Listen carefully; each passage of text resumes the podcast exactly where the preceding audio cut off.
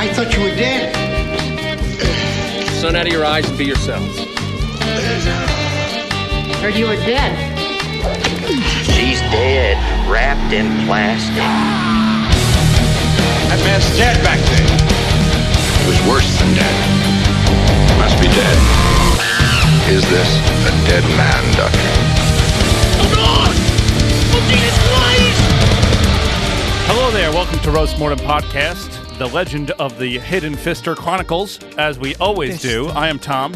Hidden Fister. Yeah, I'm, that I'm confused all me. out in the public. I'm Premium Fister Travis. Yes, and I'm so curious as to how one would covertly be fisted.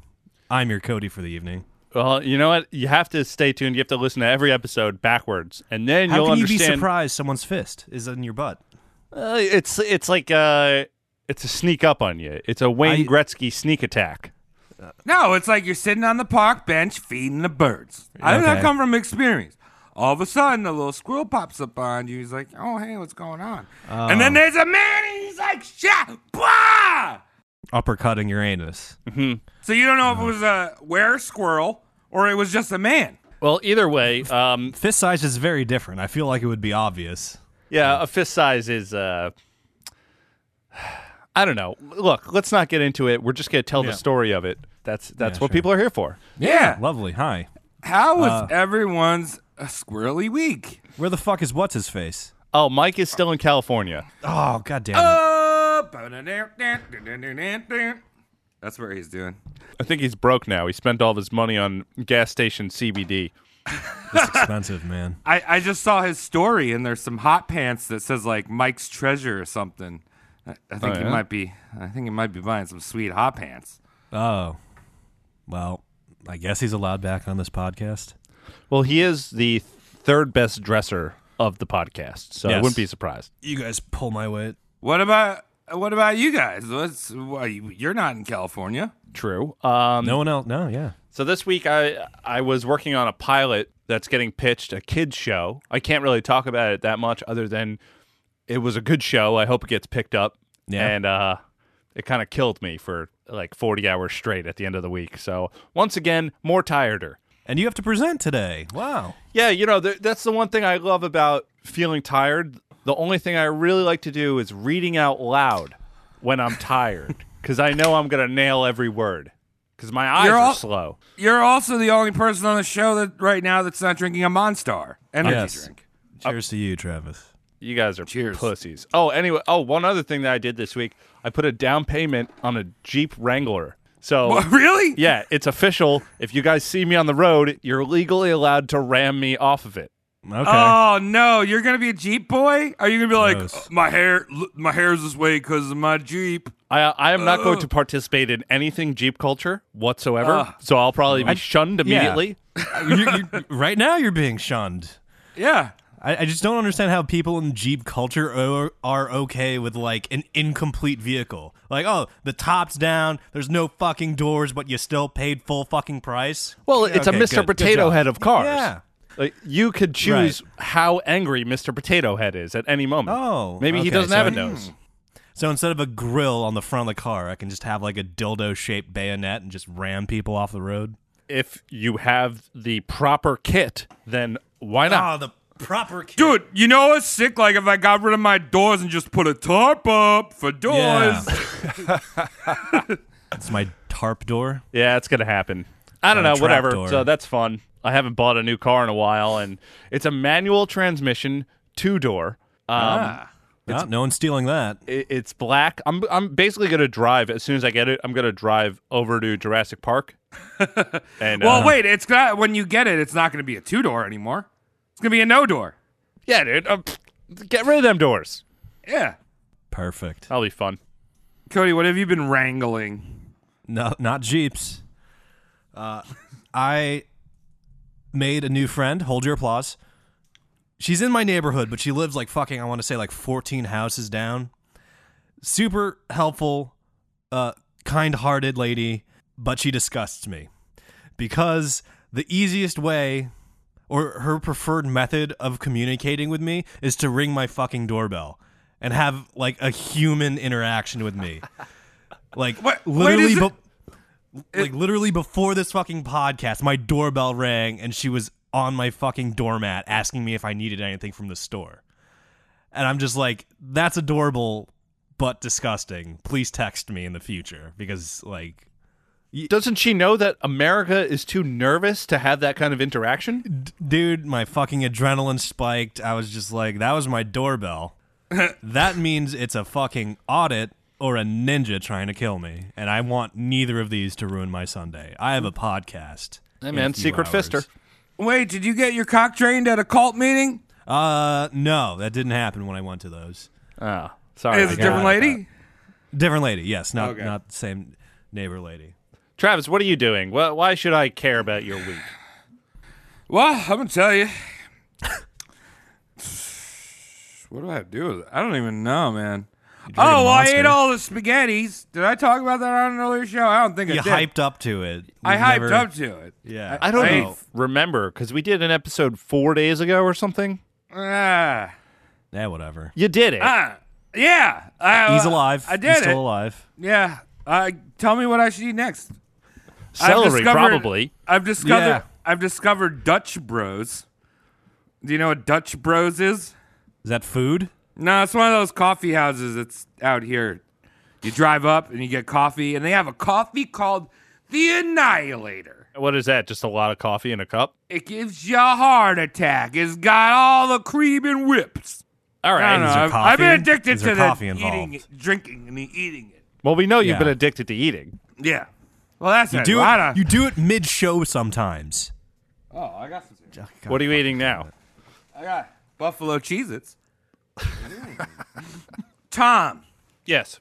uh, who's on the tanky hole? Yeah, Uh, get, get me out of here. All right, I'm excited to do this. This is uh, the third installment of uh, a series I am calling the, the Goof Troop. Oh wow, mm, Hmm. We're going back to the goof. Yeah, I'm going back to Goof. Uh, there, there's a few more of them, but this is, I think this is King Daddy in a way. been a Um, while. yeah. So the, who was the first one we did? We did. Um, Alan Ginsberg. Ginsberg. oh, that was that was the second one we did. That was was, with two. Melanie Moat. She came over, and then I did Jack Kerouac. Jack Kerouac. right? Kerouac, yeah. who's uh, a tremendously boring character. Uh, so we'll get into more of an exciting one, which is William S. Burroughs. Spurrows. Spurrows. William Spurrows. Right. And uh, th- so much research on this guy that I had to break it up. This is a two parter. So get ready. Oh yeah, It's probably not going to be as long as the two separate parts of Frank Sinatra, but it is a two parter. With no further ado, let's get into some William S. Burroughs. He is one of the cardinal figures of the beat poet literary world. Uh, Kerouac kind of started the movement, as I covered before, but Burroughs was the guy who really figured out how to truly waste everyone's time. Oh, Uh, he has published both extremely terrible and excellent writing, unlike Ginsberg, who only really focused on terrible, terrible writing. Uh, so that's a, a bit of a range. We're going to talk about the writing uh, on the second episode of this. Okay. Right now, we're going to just talk about him as a, a dick. Oh hell yeah! Yeah, I love sounds talking great. about people as a dick. Uh, would also like uh, so we kind of talked about this on some of the other Goof Troop bullies. Um, and I almost feel like William S. Burroughs is like the champion of when you're in high school and you want to be different and cool and you read a Burroughs book. Yeah, I, I'm definitely guilty oh, of. This Yeah. was the only of the original beats that I liked. No, I mean for me that was Kerouac, and you know because I'm a long-winded boy. But also, but also, is that still a thing nowadays? Like any of the Zoomers, like did you guys have a period in high school where people were like, "Oh, Jack Kerouac, oh, William Sedaris"? yeah. Have a chai latte and just exalt. I'm just a- a- interested. a I I don't writer, know. An auteur. I, I don't know. I, I, I there's probably some like faction between the squares of the Zoomer generation and the the the beats or whatever the the hippies or whatever you, the hell you want to call them. I bet you like the squares are just like I play Candy Crush, and then the Zoomers are like I visit Wikipedia sometimes and know what PAX is or something. Hmm. That's Oh. fun. Yeah, that. Yeah, I think that's on on top on point. Yeah. All right. So let's roll into this guy. So Burroughs was born February 5th of 1914 as William Seward Burroughs II in a gated community in St. Louis, Missouri. Hey, Um, it was a good time to be born in St. Louis. Uh, aside from all the race riots, the air was thick with smoke from brick firing, dust from lead paint production, and the smell of grain swill. ooh, Yeah, it's from all the brewing companies in the areas, such as Anheuser-Busch, uh, responsible for the world's finest beer, Budweiser. Uh, glop, glop, glop, glop, glop. Uh, d- don't obstruct the label. Now, Yeah. this is the only beer that will guarantee to put a smile on that pudgy face of yours. I think it probably went really down really well for William S. Burroughs II's family who was choking on brick fires. Yeah, it was good. Yeah. Yeah, and also if you're pr- if you're pregnant with a future beat poet, drink Budweiser. exactly. Come out strong. So, uh, a little family background. His grandfather was William Seward Burroughs I, and he was an inventor and a founder and the owner of the Burroughs Adding Machine Company. He Whoa. invented the calculator. Swanky. You know you're never going to have a calculator in your pocket all the time. Nope. Uh, he also received a patent for an electric alarm clock in 1892. He died in 1898 and did the one thing that lets your family members truly know how much you love them, which is making them stinking rich. Makes sense. Yeah, there you go. That's that's one thing in life I've learned. Mm-hmm. Money, money, money, money, Fucking can't take it with you. money. Yeah. Uh, his father was Mortimer Perry Burroughs. Uh, he worked at his his father's company. He liked to garden, and his mother was Laura Hammond Lee, who ran a little antique shop for fun and was closely related to that racist guy that Travis is related to, and he won't stop talking about all this great stuff about him while we're not recording. Uh, Robert E. Lee. It's weird how he does that. I Yeah, don't right. talk about all the great things Robert E. Lee did. What are you, talking don't about? Uh, Shut up about it. Like you'll be on the shitter just saying how great he was to fucking no one. Nah, the dude was a military genius, but he was a jackass. What jackass. was that? He was a compassionate Southern leader. What? He stood The for South will something. He rise stood for again? the states. That's what you keep saying to me. I don't agree. N- No, that's Yeah. not what I said. In fact, Robert E. Lee said pull. He didn't want any statues made of him. So you know what? Tear all the statues down. Uh-huh. All right. Anyway, Not his a mother racist. Laura had really wanted a girl to be their second child, but when William came around as a boy, uh, she wasn't too happy about that. But then later, she totally did a 180, uh, uh, totally all about having a second son. I think she expected the girl was like, ah, crap, it's another dick, and then and then felt really bad about that, and pretty much worshipped the ground that he walked on from about like age four and up. Uh, and his parents spent a lot of time uh, with the family. So Billy was around his extended family and really well taken care of, including his allowance that he received weekly until he was 50. Yeah. Okay. So we're talking about a in the spirit of kids that are very into uh, these goof troop boys. This beat poetry. He's a trust fund baby. Very true. Uh, so his brother was Mortimer Perry Burroughs Jr., that's his only sibling. And to distinguish between the two Mortimers in the house, the senior went by Moat and Junior went by Mort. No. Why? I don't know, but I thought that was really Oh, funny and worth it's including. literally like the nonfiction version of Tweedledee and Tweedledum. It's just like, oh, it's Moat and Mort. What are they doing? Why are they smelling like that? Well, because one of them has a moat in their underwear.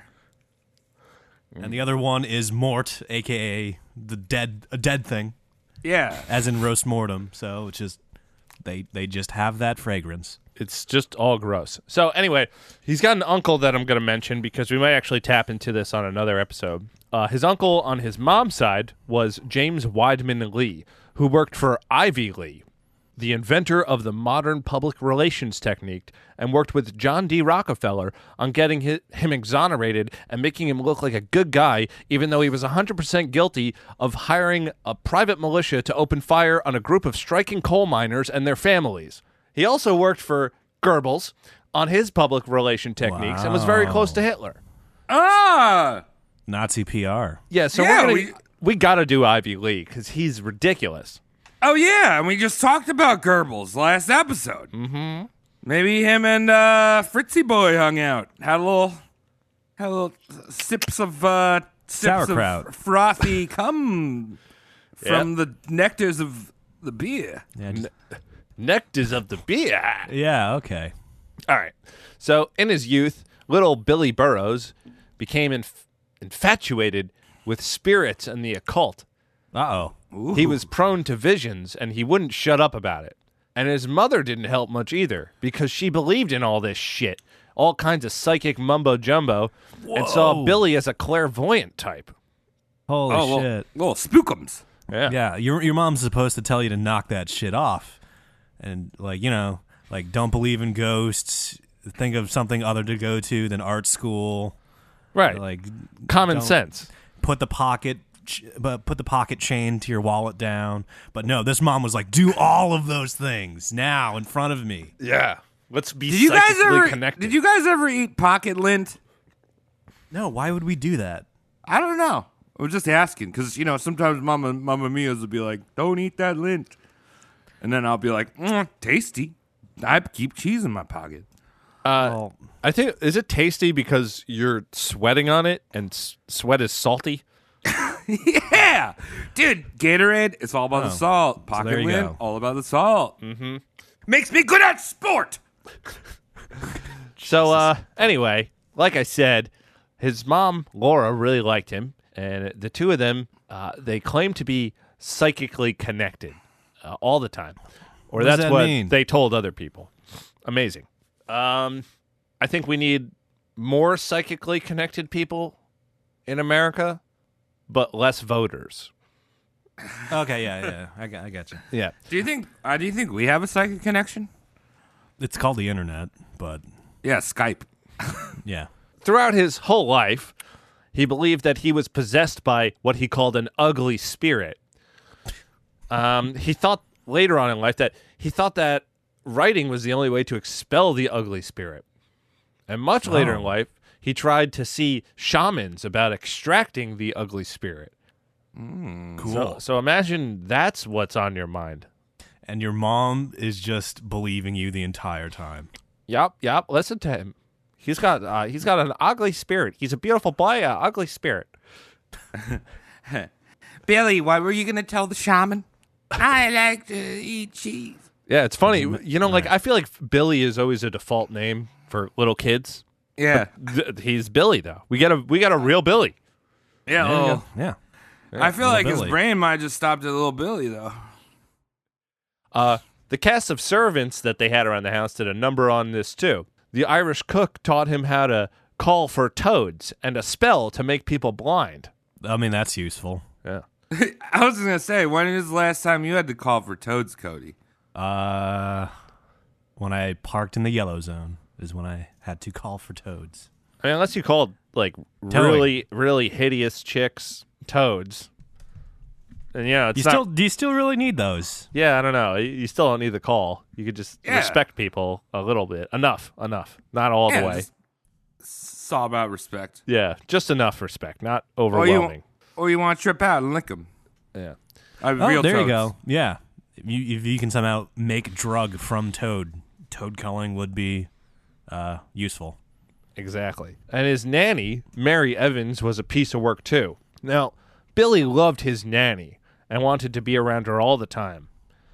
On her days off, he'd be kicking shit around the house, uh, going, ah, where's my nanny? That's what he would say. Just throw tantrums. Um, Yeah, he was a big tantrum thrower. Uh, Burroughs had hinted that Mary Evans also used to suck his cock before he went to bed every night. Um, which I have heard that in like old royalty times that was a normal thing, and I What? think I think she was Irish or somewhere old country. She was a she was an immigrant from somewhere in where that's what they did with like the males. They just sucked their little penises. Ew! Yeah. That's disgusting. Yeah, it is disgusting. I'm not defending it. I, that's not the first time I heard of it. Oh, I never heard about that. I mean, I always heard about the rabbis giving herpes to kids from sucking weenies. Yeah, but that's But, like, mm. like, that's different. That's the one time deal. This is like go to bed. Um, you're made. yeah, they just do all pop, pop, pop, pop, pop. Anyway, yeah. He also claimed that uh, the one time that she caught him jerking off, that she threatened to cut his cock off. So Ah. I think that like whatever she was doing wasn't sexual in her mind. This was just a normal thing for yeah, just this like scratching an itch. Yeah, exactly. And it's like, oh no, you don't touch it. I touch it. I'm the servant. I'm the one with the paycheck. Well, that's how you like cement job security. Like, no, no, no, leave that to the union guys. Yeah, right. So there is a little. Uh, Mary Evans isn't. Uh, yeah, she's not a good character. Uh, one time, Mary Evans took Billy to her friend's house on her day off. Her friend was married to a veterinarian named George Brune Bruback, who worked from the house. Anyway, looks like that cocksucking that Mary was doing was some kind of primer because Mary and her friend made him fillet the veterinarian. Oh, that's no good. Wait, Why? Why don't you just? I don't know. The veterinarian. He's got dogs. he's got dogs. He's got peanut Got butter. dogs. What? You only what- use a why, why is child. there a kid involved? yeah, the kid should not be involved. This is a traumatic experience for Billy. Um, during which this experience, the uh, this this creep's dick is uh, grossing him out, so he so he bites it, and the guy hit him, and then they were done. But across the room, Billy saw Mary and her friend scissoring on a couch, and this instilled a belief that William S. Burroughs had. Till probably about 18 or 19, that women had cocks. Huh. Oh, Yeah. Uh, yeah. this he is, just- thi- he this is considered very bits. weird. But it did haunt Billy for a long time. This was a traumatic experience, and no one Well, ever the told cock on biting Mary. and such. Okay. So, ladies, ladies, do you have dongs that you don't Yeah. tell us about? Write And, uh, in. Uh, yeah. Yeah. right in. Yeah, show us your dong pics. Billy had a bit of trauma, but the rest of his childhood, um, he was kind of taught to be a brat. Hmm. From a very young age, he was told he can get away with anything. Once he and a friend broke in, into a abandoned factory to do some hoodrat shit with his hoodrat friend. Okay. whose name I forgot, so we'll call him Don Henley. So Billy and Don Henley are breaking windows and fucking shit up, and the owner of the factory walks in and goes, Hey, I was just about to sell this place, you nerds. So he found Billy and Don Henley's father and charged them $50 apiece for all the damages they made. Makes sense. Moat didn't like to be told what to do, so he hired a lawyer and a private dick and made such a big stink about the whole thing that the owner ended up dropping the case.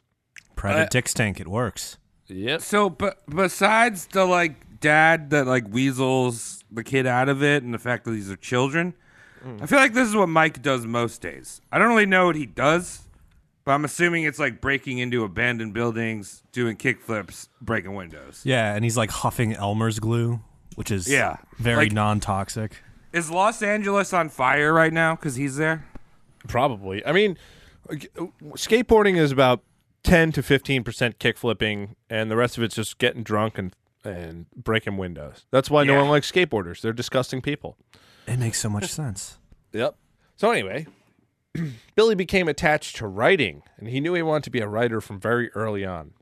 He enjoyed the rich area where he was growing up in, and would spend his time with the other kids in the neighborhood, looking for turds in the nearby ri- river as Ah, they came cool. out of the sewer pipes. The big one. Uh, The pollution was so bad in St. Louis that rich people started buying summer homes to avoid the putrid stench, uh, stench of summertime excrement. In 1924, the Burroughs spent the first of many summers in New Mexico, avoiding Hey. the pungent whiffs.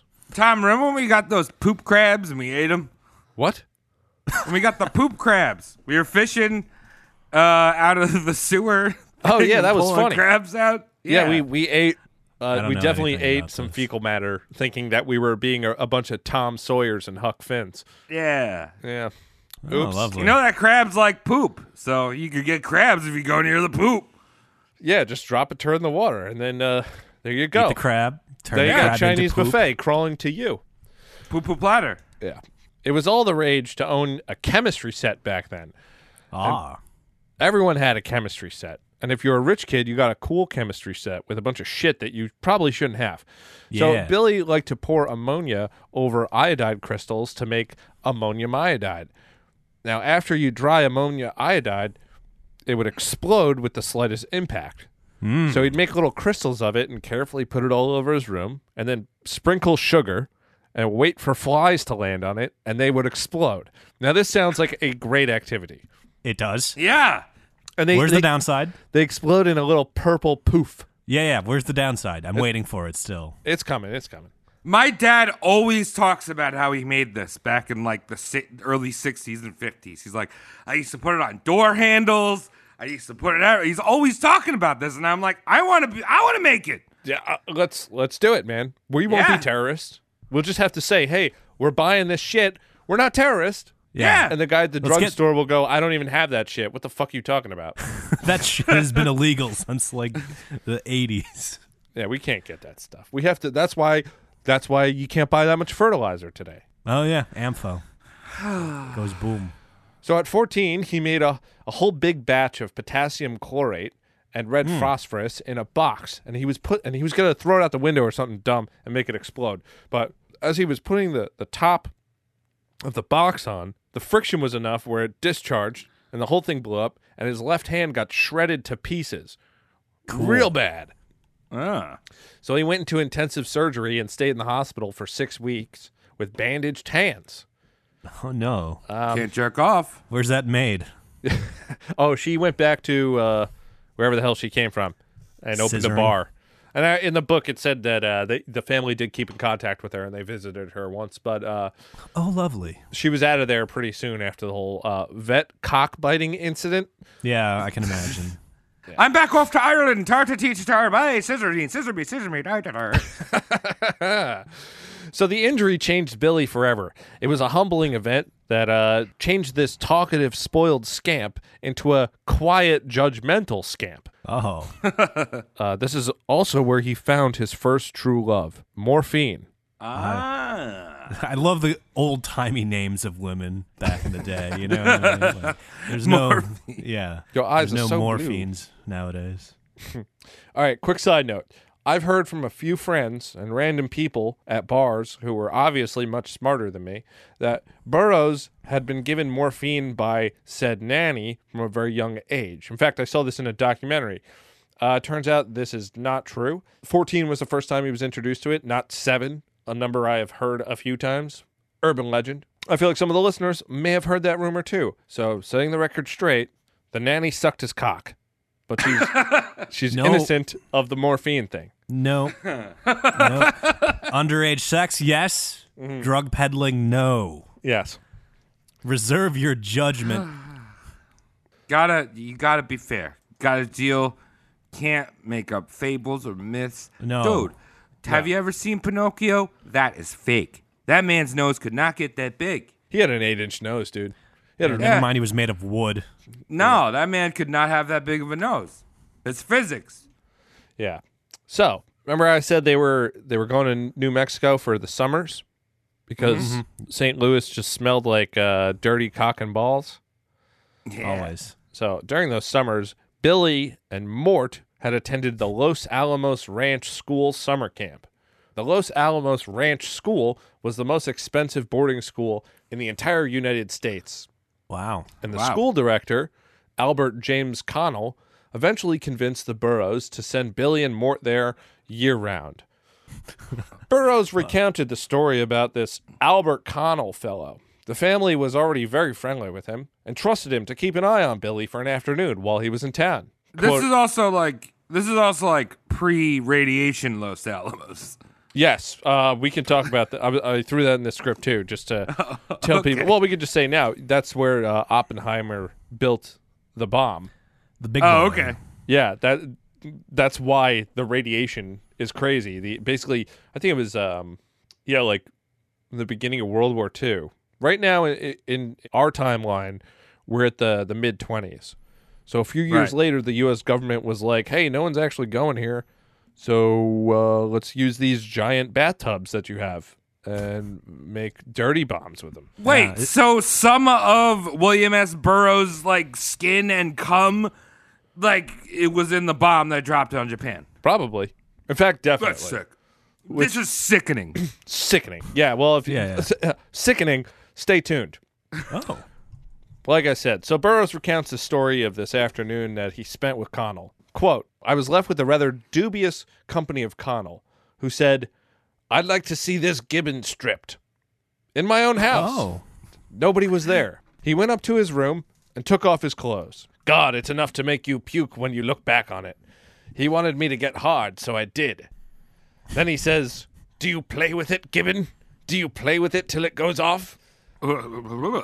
He made no effort to touch my prick or anything like that. At the end of the summer, he was off to Los Alamos, Alamos Ranch School with a uh, a, a massive pervert. Ah, Cool. All right. So Yeah, that's why you don't go to school. yeah. that's why you Drop don't out. go to rich private school. Yeah, this is the most expensive school in the country, and this is what's up. This is how you do yeah. it. Gibbon. I, I don't know. It was weird for for Burroughs. He wasn't traumatized because he had already been through so much weird shit. you think Uh, this is anything? Yeah, he was. He's like, eh. He wasn't into Connell. Uh, he he admitted to himself he was gay at this point. He knew that. Um, he was definitely jazzed about the idea of doing this with other boys, though. He was like really into it right after this whole Connell thing. Now the school was set up so it it was studies in the morning and scouting activities every afternoon. What does that mean? Like Boy Scout. Yeah, Boy Scout stuff. So go outside, make a okay. tent, and then we'll rip it down. Got it. Connell was always around the corner in this place, looking at all the boys, screaming his catchphrase, I know what's best for boys. Oh my god, Now, this is a nightmare zone. yeah, how did how, did he get it licensed? Is it on his shirt? No, Does I he mean- have a decal with it? It, it just became his phrase. That just became his phrase. I'm reading this book, and he apparently he just used to walk around the school yelling that. I know what's best for boys. Yes. so twice a month, the boys had a, a naked physical with a male nurse, as well as Mr. Connell supervising. how often? Uh, twice a month, he would check out his uh, 40 boys that he had at his school. Right. I don't think there's ticks out in the desert. Yeah. and, and the rest of the staff there knew that Connell was a dirty, filthy pedophile, but he wasn't a acting pedophile from all records. Yeah. Never mind the gibbon. He was always hands off. He would make boys do creepy shit, but uh, he never like I don't know. Uh, He was in the corner jerking me- uh, off with binoculars instead of. Throw this guy off a cliff. I'm just painting a picture. I'm not defending him. oh no, no, no, I I never got that vibe, but yeah. You know what I Yeah. mean? He, He he, was, always just there and being like, "Yes, uh, these boys need to be spanked." He was a he liked to watch more or less. Is what I'm saying. Yeah, he's a watcher. So this is disgusting. Burroughs had his share of jerking off with other boys under covers because apparently that's a pretty normal thing for boys to do in the 1920s. Oh wow, look at that. Yeah, but whenever he tried to make a move on his jerk off partner, they'd call him a big old fag and never talk to him again. Oh, just marinating in each other's syrup, as heterosexual as I can be. As soon as you try and play the skin flute, that's that's that's you crossing the line. It was a different time, man, cuz like you would Yeah. he would be sitting there on a twin bed or one of those even smaller than twin beds jerking off Right. next to a, uh, someone his own age and as soon as he goes uh, hey uh, maybe we should get closer they would just like beat him up Gay. yeah What? Wait, are they jerking each other off? No, or are they no. just jerking off in tandem? that was like a group activity you jerked off next to each other i don't know Oh. hey dude you want to go jerk off yeah dude Yeah, bruh. Don't touch me. it is interesting that uh, he, when he would make moves on on boys that they would just like literally beat him even though they were Dude. jerking off together Dude, you're so gay. Come play Ookie Cookie with us. Be a man. right? So, like I said, um, there was one kid particularly that broke his heart at the school. He was really fancying him, and the guy's like, you know, they're jerking off together, and William's like, hey, uh, let me touch that, and he goes, what are you gay? So Yeah. yeah. Basically, the next trip home for vacation, he convinced his mom that he didn't want to go to the school anymore. So that was the end of that. Oh, they don't let me touch penis there. Yeah, I'm so- done with the school. So he confesses his homosexuality to his mother, Laura, who was definitely concerned at first, and then remembered that she was very rich and would be able to find a doctor to cure this horrible gay Oh. disease. Oh, wow. no. Okay. So having a literal ugly spirit inside of you is okay with the mom. Yep. Liking a penis, not okay with awkward, horrible mother. It's a very different time in America. And I like how she went it's- it's- to like a doctor for one and a shaman for the other. Dude, it's not even a very different time. Those people exist today, which is so fucked up. And whenever you hear, like, you know, they're, I'm gonna, I'm just gonna say that a lot of them are Southern, these like gay doctors that will fix your gay. They are like the most homosexual men that are repressing. me. Oh yeah, yeah. Yeah, it's like, he, oh, I had I had that too, honey. And Yep. first of all, you're just gonna have to throw out all those game eggs. You just had to throw them out. Yeah, just throw out all them game eggs. Yeah. and then you're gonna have to hate yourself. But you guys also have to remember, like at this time in America, it's not that everyone even hates gays. It's just that that was the normal. So even if her mom, his mom, really didn't care or didn't have anything against homosexuals, he's like, hey, we have a business to run as a family, and if they know we have a gay person in the family, we are going to either lose uh, employees or people will not buy our calculators anymore. It's all ruined. Right? It's all It- ruined. It's reputation shit, which is even crazier. You know? Yeah, like- they're gonna lose. They're gonna lose to the Texas Instrument, which you can Yeah. play with all day. It's Totally long, straight. hard, shoots calculations all over the place. I'm constantly shooting calculations. So anyway, they sent him to a psychiatrist and a family friend who after talking to Billy for a couple of times, basically d- the official diagnosis was that Billy was in a homosexual phase and he would definitely Oh. be done with this very Oh, soon. good. Don't worry about it. You're all good. Good. This is n- this is not a he's not a perma gay. He's just a little temp gay. oh, okay, good. But as an insurance policy, the family decided Billy should go on more hunting trips. Oh yeah. Because there's nothing less gay than being out in the woods with a bunch of tough guys drinking liquor and talking about how much they like to shoot one off. Yeah. Eat meat. And also, this did nothing for Billy at all, or his gay ass, because he already loved hunting. Oh yeah, he was like sit, sitting in the woods with all these straight men, being like, "Oh, you see that buck? Oh, I'm gonna fucking fuck that buck. Stay up." Uh-uh.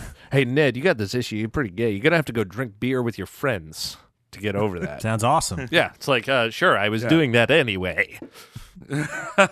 I'll do it straighter. I'll drink beer straighter. Yeah. it's just- Steve, you have to you have to go bowling. I love bowling, dog. yeah.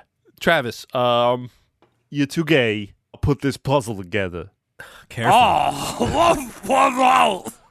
Right now, I'm hunting. Yeah, that's fine. Yeah. Uh, he loved weapons his whole life. He always had a uh, an assortment of weapons that he would collect as soon as he was, as soon as he was able to buy. I mean, he had some oddball weapons indeed. He actually was one of those guys who built a uh, cane shotgun for himself later in life. Cool. Oh, that's badass. Yeah, he had some badass guns.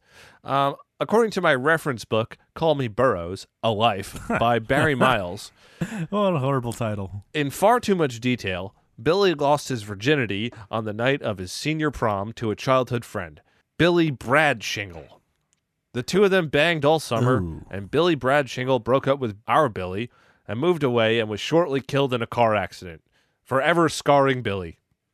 So N- wait, now. d- he didn't Yeah. die of s- shingles. No, no. No, he- Bra- not not the Bradshingles. Uh, the Brad shingles. So, this may be more of a concern for uh, someone like me than a you two gentlemen, because you two guys have pretty straight and cut dude names. Cody can be either gender, and I've always asked myself, like, could I fuck another Cody? I And it, I want it- you it- to. It's something I grapple with. So, like, Travis, would you fuck another Travis if, if you somehow like met a, a female Travis in the wild? Fuck yeah! In the wild, like I'm hiking Yes. in the woods. Yes, i- in in next to the tree line, just a loincloth woman comes out with a huge forehead, and it's just like me, Travis. Wait, why the four big forehead? Does she have a nipple in the middle of her forehead? Is it a forehead boob? Because that's what Travis is really. He is a titty man. Yeah. Like I want a female Travis to come out of the woods. She's got like like G's a G boob on her head that she has to lift oh like on her forehead that she has to lift to see. So she's holding this boob. You just described a lot of people's nightmares, Yeah. and you're a wreck to this. You're a sick man. Yeah, well, you know what? Uh, everyone's got their thing. Some people like to go hunt, hunting, get chili on their nipples, and then suck dicks. Travis, did you uh, grow up rich by any chance and have a, a giant Irish woman suck your cock? No, you were but I four? I did spend a lot of time at Los Alamos. Current day, Oh, getting radiation boobs. Yeah. yeah. Those some big mams you got on you, Travis. Could you ever date a Tom Tom? Yeah, I I mean, I guess why not? That's a name. Uh, Cody, you're complaining about a first name. See, whenever I go on a porn site, right, I have a very common last name. Uh-huh. Sure. So I'm like, oh, okay, like, let me look at, oh, yeah, that chick's fucking hot. And I like click the thing, the name expands onto the bottom. It's like, like Sarah Lee getting real. Sarah I'm Lee, Like, I okay. don't know. yeah, that's a cake place. That's a cake. You would jerk off to cake, you sick man. No, but like when it's like, oh, like she has my last name. I'm like, am I supposed to jerk off to this? I don't know. Well, It you could just probably pretend you're distantly married. related. Oh. Already. You could you could pretend you could pretend you're married and that she's mad at you already. And really get off. All right, let's move along. All right, school time. Let's go back to school. So Billy then went to Harvard, as a lot of idiots do, um, where he made little to no friends for the first couple years, as he was not w- from one of those Eastern prep schools ooh. he couldn't get into any clubs and didn't feel like writing for the school newspaper. So he spent a lot of his time reading and studying witchcraft. Oh, so edgy. Fine. He wanted to know about more of he wanted to know more about his his visions and his non-existent connection to his mother.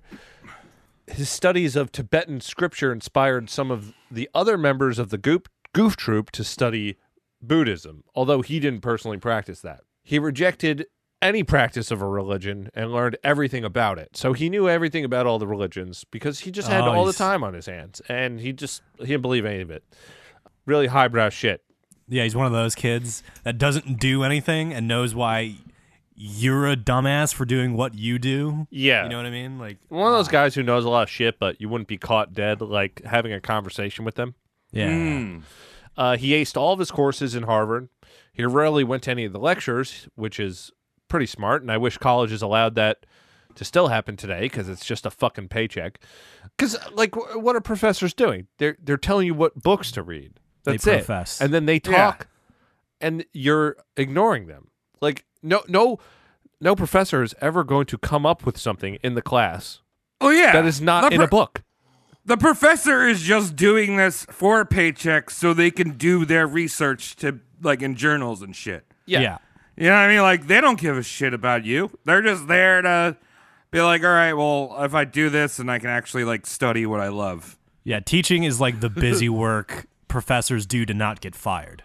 Well, it's it's it's their busy work, whereas like their regular work is not profitable at all because they're just arguing with other nerdy boys in journals. Yes. Uh, it- well, like it depends. If it's like a technology thing, it could be possible Well, Oh, yeah, that's profitable in the future. But if it's like literature or Yeah. archaeology, it's just like What you, say? Mm-hmm. shut up. Archaeology is very profitable, I think. You went to school for archaeology. How you doing? How's the coffee shop? Yeah, I'm just oh fuck you. no, I'm just saying that like you know, there's these things called applications, apps on your phone. Uh, archaeology is almost as as practical and profitable. Oh yeah, for sure, There's definitely. bones. There's things that- that Tom. There's these things called bones, and they're on the ground. And, Okay, I and don't jars. care. I don't care at all. I don't. I don't really even believe in dinosaurs that much. They're too cool to be real. That's hilarious. Not that much. So you're in some middle ground of maybe haps they existed. Oh, I'm not writing it off. Someone had to come up with these designs, Uh-huh. but who's to say? Jeff Goldblum came up with the The design. intelligent designs. Well, wh- what was it when we did Edward Drinker Cope? Yeah. uh, And he was like, "I'm inventing dinosaurs." Like, how do we know that they weren't just like bones floating around? Oh yeah. You know, like in the bones bonosphere. Bonus. Yeah. like ectoplasm. They're they're just there doing their shit. Yeah, exactly. And then a few of them fall together, and it's like, "Oh, that's a dinosaur to me." It Tom, doesn't- you're sounding like a juggalo right now. Free They're range just bones. there up in the air. no, bones. that's that's not true. I mean, I it's not that I don't believe in scientists. It's that when they stop fighting, then maybe I'll pick a side. Oh, so at the end of time, you'll you'll pick a side. I don't think it's that important either because I have no weight in the archaeological world. I never will have any. It doesn't matter if I think. Well, look, I got this. I, I don't know if I told you guys, but I put a down payment on a Jeep, so I'm ready to burn that plant and old school dinosaur flesh all over the place very inefficiently. I'm going to start the nozzle before I put it in my tank from now on. oh yeah, you got to get the air bubble out of there. That's Yeah. what G- yeah, that's what G life is for me anyway. Like f- uh, I don't need a peace sign on the back of my tire. I need to show people that I really don't give a shit about what I'm being told. I don't know. I, we got from dinosaurs to me and my Jeep that you are, like I said, you're allowed to run me off the road if you see me. Anyway, he spent his summers between classes traveling Europe with friends. Towards his last year in college, he started making some friends. He met a guy named Richard Stern. and uh, Dick Stern. yeah. the two of them were very uh very good drinking partners and they were drinking heavily in Billy's room when Billy started waving a gun around one time and thought it was empty. Went for a dry fire Oh, and luckily missed Stern by an inch or two. because it was actually loaded. yeah. However, this was never looked into. Don't know why. Um Billy met an older student named Gran He had very large ears. Yeah, it's Grand Ears. Yeah, Grand Ears Monsell, whose father was the first lord of Admiralty, which is the civilian advisor to the British naval activity. Just so you know Oh. good. Oh, what the fuck we're talking Good, about. good. Monsell knew everybody on the international gay scene. See, he was like a gay diplomat. So the two wouldn't spend much time at Har- Harvard, but they did spend a lot of time with this man during their carefree travels. So Monsell, they, they met once while he was in Boston or whatever. Wait, Boston is where Harvard is, right? Yes. Yeah. Yeah. We, can we So he just come to all call Boston- him like Big Ears Grinder? We- Yeah, we can call him Big Ears Grinder. so he meets Big Ears Grinder, and uh, like I said, they met the one time in Boston, but then he never came back there. But every time he went over somewhere else. Ah, yep. so ah. what was strange about Billy's sexual activity is that he was really terrible at picking up dudes. And when he was going through a dry spell, he would go to straight whorehouses and bang women. Oh, Oh, okay. In Uh, the to butt, quote I'm- him, I'm assuming. Well, I mean, who knows? Um, I mean, this guy. Oh, uh, this guy thought that babies came out of women's belly buttons until he was twenty-two. that's cool. Oh, I've actually heard that. I've I've heard of people that are like, you know, straight homosexual, but they're like, guess what? Sometimes Straight I- homosexual. Yeah, there's like, guess what? Sometimes I just want to like bang a hole, and some of them are now fathers. No, gay people don't want to have sex with women holes. They have their own games to play. I don't know. Some straight Oh. guys are like, any hole's a goal. Eh, whatever. Anyway, so I'm so uh, to confused. to quote Billy on this, it's not what I want, but it's better than nothing. My question is, why not just get a man whore? Probably harder to find back then, right? Uh, not really. Just look in the classifieds. Yeah. Yeah. It's fine. Uh yeah, if you're gonna my point is if if you're gonna order a slice, get the right toppings. well, well, well put, my friend. Yeah. Uh quote again. I did all kinds of things. I came between her breasts. It was all right. You get the feeling of release and pleasure. And then feel you've done something very socially you've and feel you've done a very socially acceptable thing. Yep. Yep. Having Coming sex with between women two very titties. socially acceptable.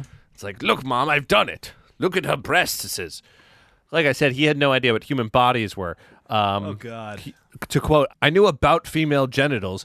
I knew that they had a hole down there, but I did not know that the baby was born down there. I never had one of those man to man talks with my father. He would have been shit scared. He was the most prissy heterosexual I've ever known. Whoa, okay. I mean, d- where did you think babies came from when you were a kid? I mean, this guy's not a kid; he's a man. But like, you know, I'm just asking. Me, my mom had this book of all about the. It had really cool pictures. It was very scientific. It wasn't like a, a feminist woman trying to be like, well, you know, you guys respect the goddess of body. It was, um, it was just like a cool book. So like, I knew that that's where babies were. I didn't know how they were made. I knew how they were delivered. I thought they might have been canned or something. Canned is a lot Oh. more fun. Candage Patch Kids. Yeah, I don't know. Tuna fish is great, and imagine you make a baby by opening up a can of yeah. Pickle baby. Smells bad. So let's talk a little bit more about travels. Right after graduating Harvard in 1936, Billy went to Vienna with his friend Robert Miller. Their gay friends recommend that they stay at the Koning von Erngarn. It's Vienna's oldest operating motel. Uh, hotel, not a motel. Okay. It's, Uh, even Mozart lived there for three years. This place has been around for a while. All right. It was a good place for men who were looking for some man ass to muscle around. The hotel even operated with a Christian front, saying that unmarried hetero couples were not permitted, but a couple of close friends looking to split a Vienna sausage on a twin mattress were more than welcome. What's wrong with that? Nothing. Yes, it's progressive. That's what it is. Church approved. Now, they had a great time in Vienna, messing around with, quote, boys from 12 to 20. uh, Uh. Yeah. Ah, ah. Uh, then they moved along to Budapest, where his diplomat of the gays, Ir Monsell, introduced Billy and Miller to Baron Jonas Jansky Wolfner, a monocle wearing nobleman who acted as the Jeff Epstein of his time, supplying young boys to the wealthiest pedophiles of the region. Oh, Perfect. He was a fascist, cocky man that Burroughs did not enjoy spending time with, but the dude could get the best boys for him. Like the best ones. I, he sounds like he's hanging out with a, a great European crowd there. They have traditions, but they are progressive. Yeah. Yeah. Perfect. Too progressive. And uh, so basically, because this Giannis guy, uh, he knew all the boys and he was friends with Burroughs, even though Burroughs didn't like him that much, he would just hook Burroughs up free of charge. Uh, so, just in case you've missed it, William S. Burroughs is a prime example of a massive pedophile Just like uh, his his student, uh, Ellen Ginsberg.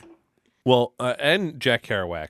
They, he he banged a fourteen Oh. year old or something. Oh yeah. I, mean, I was thinking about the man boy love of that. Uh, Oh right, right. Nambla. Yeah, the Nambla thing. Oh, these people are terrible. They're all terrible. anyway, the Nazis started their Budapest summer vacation around the same time as Burroughs. Oh. now, let me tell you something about these Nazis. They do not like the gays at all. What? Really? Come on. So Baron Wolfner packed his boys and headed to London. Just in a suitcase. he killed himself. he, he pulled a. I guess he hated tea or something because he just murdered himself, um, and so that guy's dead, and Oh. uh, Okay. that'll show those Nazis. Uh, so Billy Miller and Ir Monsell went down to Dubrovnik, Yugoslavia, where the only thing hotter than the moussaka was the gay sex with boys scene. oh, I was a moussaka. For these- those of you who don't know, that's a Greek lasagna. It's a regional thing, and uh, they have it in Yugoslavia. And I'm pretty sure we're the only podcast that's comparing moussaka to underage sex with boys. Yeah, I, believe it. think I think so too. I believe Thanks, it. Tom. World I- uh, first. We are always making advances in the podcast world, and Pushing one, the envelope. and one day when Joe Rogan finds us, he is going to go Epstein himself, and he's gonna be like, "I've been doing it all wrong." Joe Rogan finds out about roast mortem and uh, he committed suicide. Yeah. He's going to have us on his show. He's not going to say a single word, and he's just going to listen to us talk. And then his thick neck is going to break. After he was done committing these sexual heinous acts in Yugoslavia, he went back to Vienna, not for uh, just dirty stuff, but to enroll in medical school. Dirty stuff. Yeah, Billy wanted to practice medicine for some reason, and he was able to do so just by showing his high school diploma to the Vienna Medical School. Oh, good. Oh, there you go. He signed up for the winter term in 1936. He moved into a building with a Turkish bathhouse as the lowest floor because a friend said that the gay orgy scene was fantastic. Apparently, this checks out. There you go. Uh, so uh, would that be in the Airbnb review? I, I hope so. Yeah.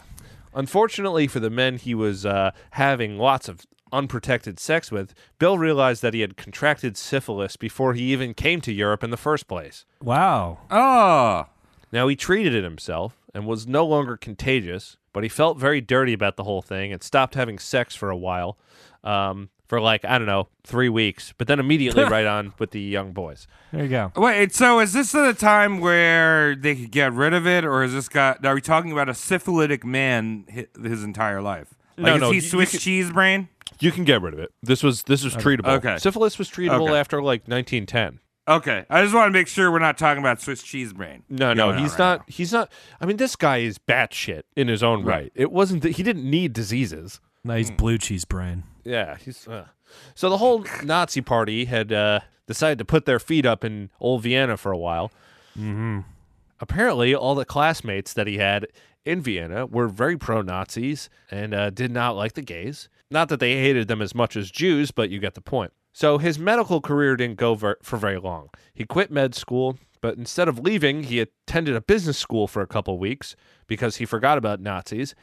And then he came back statesides with one other thing that no one had expected him to come back with a wife. Whoa. Whoa! Now, here's a redeemer for old Billy here. Uh, he was friends with a woman named Ilsa Clapper, an older Jewish woman who was feeling the Nazi heat. So she asked Billy if they can get married so she could flee to America. He agreed. Billy was uh, he he was filling out his good deed slip for the century. Oh, look at that. There you go. She ended up a- after some paperwork and all that crap. The, she ended up getting over here, and I think she lived a pretty normal life. Sweet.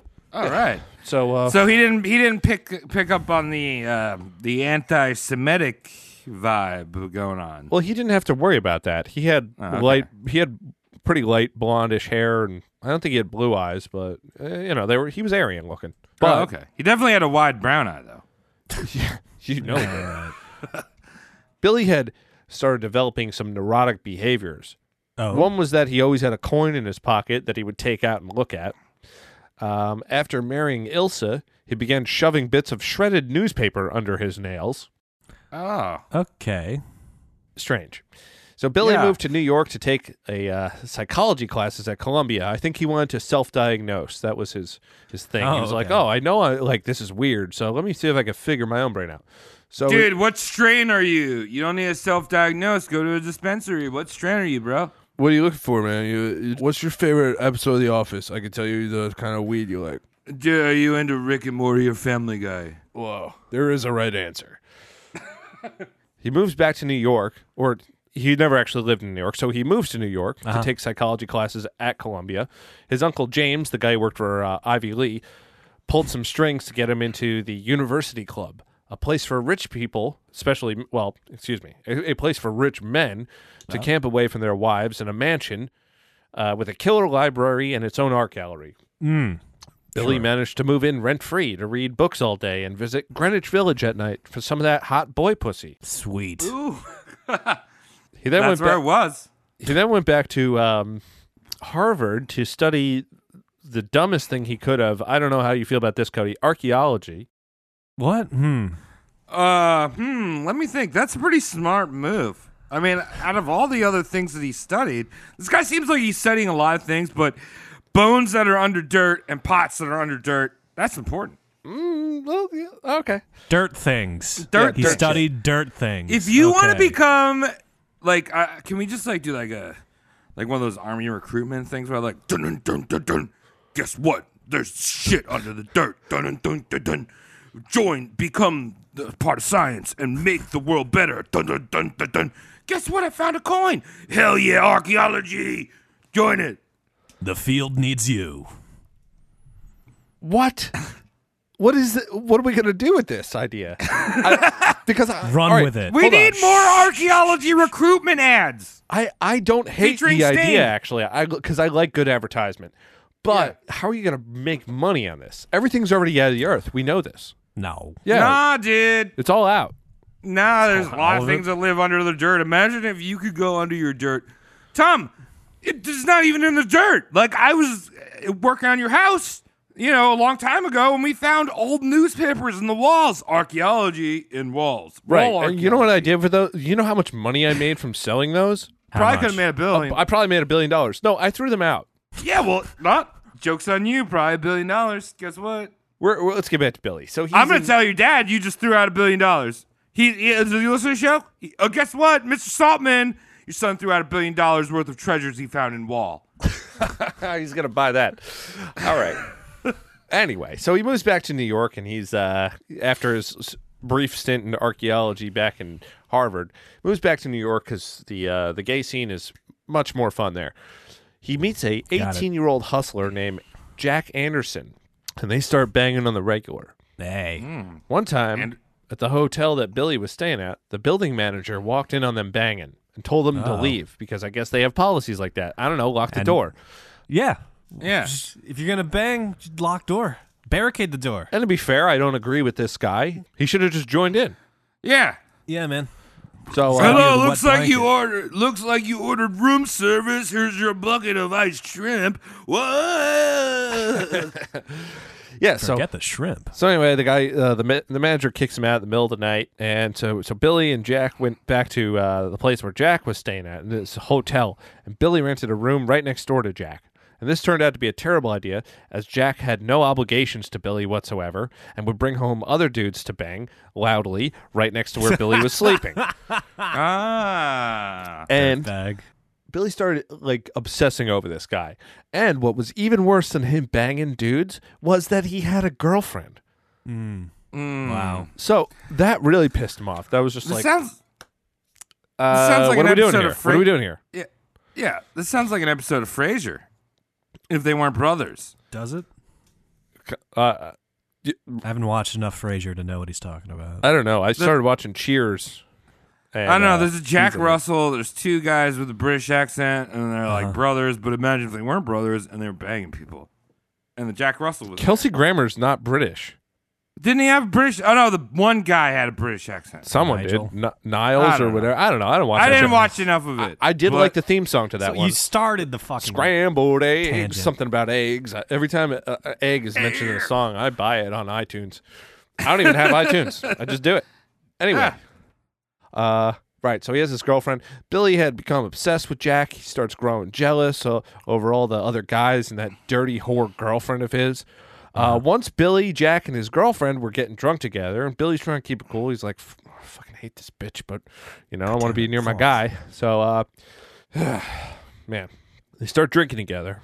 They're in one of the rooms, Oh. and the girl slaps Billy after some yelling. So Billy pulled back and socked her one right in the mouth, Oh, which is Oh, why is that hilarious. Let, funny? let me read a quote for Billy from uh, from old Billy Burrows on this. Uh, this went on for hours. All of a sudden, the bitch hauled off and hit me. Instead of acting like a professional, I hauled off and whammed her one and knocked her across the room onto the couch. Jack did nothing. I hit her real hard, slammed in her face. I was amazed to see what happened from my fist. I'm stronger than I know I am. Oh, look at him. So this was a real showstopper. Billy told Jack that if he didn't stop with women, he'd cut off one of his own fingers. Wow. So oh, that's exactly what he did. He went out and bought some poultry shears downtown, checked Ah, into a cool. cheap motel, placed the end knuckle of his left pinky in the loop of the shears, and cut that knuckle off. he accused Fierce. this bitch. He just cut a knuckle off because uh, a guy that he was having sex with was having sex with uh his own girlfriend. Guess what? You should not yakuza unless if you're Japanese or play video games. Is that a heavy rain reference? Oh yeah. That's At the any rate- dumbest scene ever. This I thought I was gonna get more of a reaction to that. I usually don't leave you guys any space, and now I regret leaving space. No, Uh, it's- it, it's I, I'm I'm still digesting the the the the what's it called the the cause and effect of oh relationship drama. Fuck one of my fingers. Right now, I here don't- I'll continue. Maybe you can pull some more out of this. Yeah. So he I'll bandaged process his on the finger go. up and took the loose knuckle in his pocket and left the building, upset that this seemed to do nothing for his uh, emotional state. Oh, okay. As he walked down the block, he started to feel pretty badass about the whole ordeal and went into a bar to have some drinks. He bought rounds for the entire bar Oh, and uh, went off to the park to see his psychiatrist because this all happened before three in the afternoon. Ah. eventful. Yep. He showed the psychiatrist the finger, and the gross out doctor convinced him to go follow him back to his office so they can put something on it to prevent infection. He tricked Billy into signing some paperwork that got him committed into a mental hospital. Yeah. It's pretty Hmm. good, good work. I mean, uh, I'm surprised an author didn't read a, a, a- a slip of paper that was probably this big. Uh, fun fact: the, the police had to write a death certificate for the disjointed pinky finger. That way, if someone What? found it, they wouldn't send the cops all over the place looking for the rest of the body, which I did So- not know they did, but I think they still do that today. Wait, so uh, body parts get a death certificate. Yes. So, like, if I chop my dick off and throw it outside, and some raccoons are like, hell yeah, and they bring it somewhere, and then they find it, and they're like, that dick is dead. They need to know that the person is alive. And then Uh, There's the a- body there's part not gets a its own. corresponding corpse to be looking So the for. so Yeah, the they- raccoons the raccoons found it, and they tell the police, "Oh, this guy's still alive. I just saw him throw his Why dick do out the why do window." raccoons always touch your dick? Yeah, it's weird. There's nothing. there. I'm just assuming if I throw rotten meat out of a window, a raccoon's gonna find it. It's probably going to be a fucking crow or raven before a raccoon. Uh, tries. all right. Well, I'm not into Jim Crow laws, so I'm gonna say raccoons. Is your dick rotten? You just refer to your own cock as rotten meat.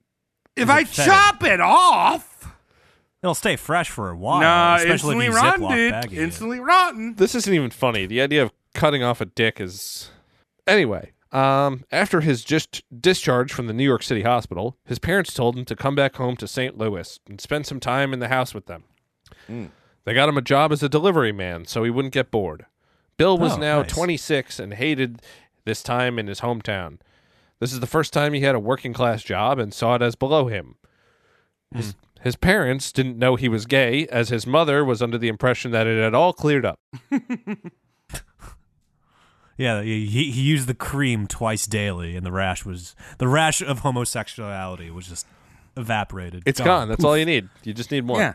So he didn't dare to go to any of the local gay clubs in the area as to not blow up his own spot. Keep in mind, he hasn't been in St. Louis for a while. He got used to going out to spots, trying to hook up with dudes. He knows if he did it here, he'd probably see some other guy who's a secret gay. And that guy could, uh, you know, do something, uh, whatever, you know, use his Rat him leverage out. against his family or whatever. A secret This is- gay. this I is a love te- that term. This is a testy time. This is almost almost 1940. Ooh. All right. So after some convincing, his parents move him back to New York City in a luxurious apartment in the West Village. He invited Jack Anderson to come live with him as his fuck buddy. But after a few romps, Billy realized that he was done with Jack. They were still friends, which wasn't bad, but after a couple months of that shit, Jack started acting a little crazy. He lost his job. So Billy became jaundice, actually, and a great time. His, his liver was acting up. So his doctor told him to go back to St. Louis to take care of the situation. And it helped him take care of the Jack situation because he was like, hey, man, I got to move back home because I'm dying. And, and Jack was basically uh, kept in the apartment. He said, I'll keep paying the rent. Uh, For a few months, and then you, all of a sudden, I'll stop paying them without your notice, and then you're out homeless again, Jax. Oh. So good job. yeah. Now, uh, Burroughs did this with lovers uh, several times. He moved all the time. He was in a new apartment every other month because Oh, he wow. didn't really like. Tra- he traveled light, and he was a rich Got kid, it. so he would uh, he would move into an apartment. He'd become infatuated with someone, start uh, you know mouth fucking them, and then realize that he was tired of being around them. So he would let them live there, and then ghost, leaving a note saying, "Hey, I'm gonna I'm going away. The apartment's paid for," and he would pay for the apartment for like four or five months and then just stop paying it, and then that person was homeless. Mm.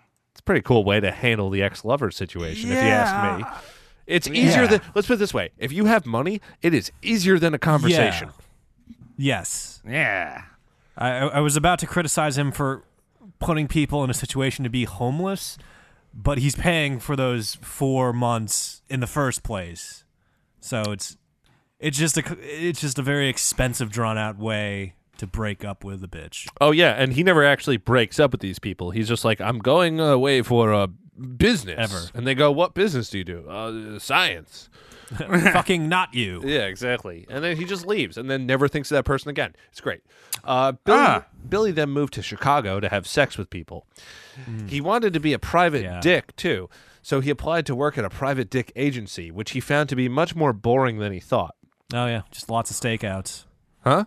Just a lot of stakeouts, not just eating ramen and watching things not happen is pretty much what a detective does. So this is during World War II. Uh huh. And Okay. I discovered something about what privates dick private dicks, nine out of ten of them did during World War II. This was news to me. It was seeing who your wife was banging while you were fighting the Nazis. Nope. No? My guess is wrong. It is much more boring. So check this out. Store owners would regularly hire these dicks to walk around their shops, scaring employees into honesty. What? So what they would How- do is that they how? would send these people in. They would send a group Right. of private dicks in, and then just have them do shit with money, like make transactions. And if anyone came in short, or anyone tried to rip anyone off a dollar, or if the register was short on something, they would have a witness to the transaction and the bank till in Oh. the register. So this they were basically used to scare whatever men weren't fighting the war into being honest because Okay. it was super hard to find people to work. So it's like secret shopping, but with a private eye. Yeah, exactly. That's what they were used for. Undercover boss, but guess what? Uh, I'm not your boss. I'm Billy Burrows. I'm gonna come and fuck everything you see. Um, Billy, uh, Okay. give the give the man the two dollars we uh, told you to give him, not your penis. anyway, Now he can take the two dollars off my penis. take it from my paycheck. My parents will be giving me money anyway. Yeah, it's two dollars and quarters, so it's a balancing act. He then became a uh, fumigator, and he really liked that job. He even wrote about it later in his book Exterminator, which is a pretty good book. He loved spraying cockroaches, suffocating them with poison. He worked as an exterminator for nine months, uh, while still collecting allowance, of course. So Billy did eventually quit that job and fantasized about the Chicago crime syndicates. He wanted to rob banks and do hood rat shit. It- It's it's just like this. See, you're just drawing the picture of like the most uh, sickly man because like all throughout his childhood, he was playing with unregulated explosive chemicals. He's in fucking uh, Alamos with like the radiation going, and now he's just like giggling as he's fucking gassing cockroach nests. So like this man just must be riddled with like every toxin known to man at this point. Oh, absolutely. I mean, he was um, a term a term that they use for uh, junkies because he is using junk in and out at this no, point. let's not forget that too. Yeah. Yeah. um, is that they pickle themselves? Yeah. Yeah, they don't. They like age weird, and they uh, they can survive all kinds of shit. I mean, look at Iggy Pop. I was thinking Anthony Bourdain. Yeah, you like saw that, you know, the picture of those two together, just like look how pickled we are. yeah, they're, they're it's like they're stuck in their twenty five year old bodies, but they're aging. Like their skin is aging, but not the bones. It's tight. Yeah, Yeah, Yeah, it's tight. like they're weird- not getting meat flaps or meat rolls. It's like face Benjamin Button, but everything else is gone. Wow, like, cause have you perfect. seen Iggy Pop has that other face on his abs? yeah, uh, they're not abs, but I, yes, I would love for my body to look like that. But I also know that I if I start heroin, I'm just not going to go to work, and I need to go to work right now. well, just yeah. have that be your retirement policy. Fair enough. So anyway, he's a uh, he's a he's into this crime thing. He wants to get into shit, so he decides to stick up his favorite gay bathhouse.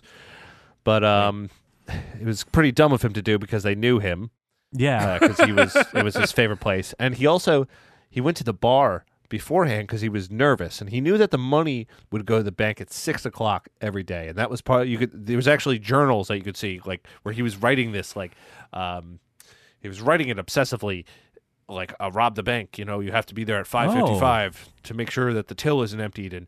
Uh, all that shit. So he's he's been obsessing about this for weeks. And the day that he wants to do it, he goes to the bar to limber up. And by the time he gets to the bathhouse, it's six fifteen, and the guy behind the counter is like, "Uh, uh, you want your dick sucked?"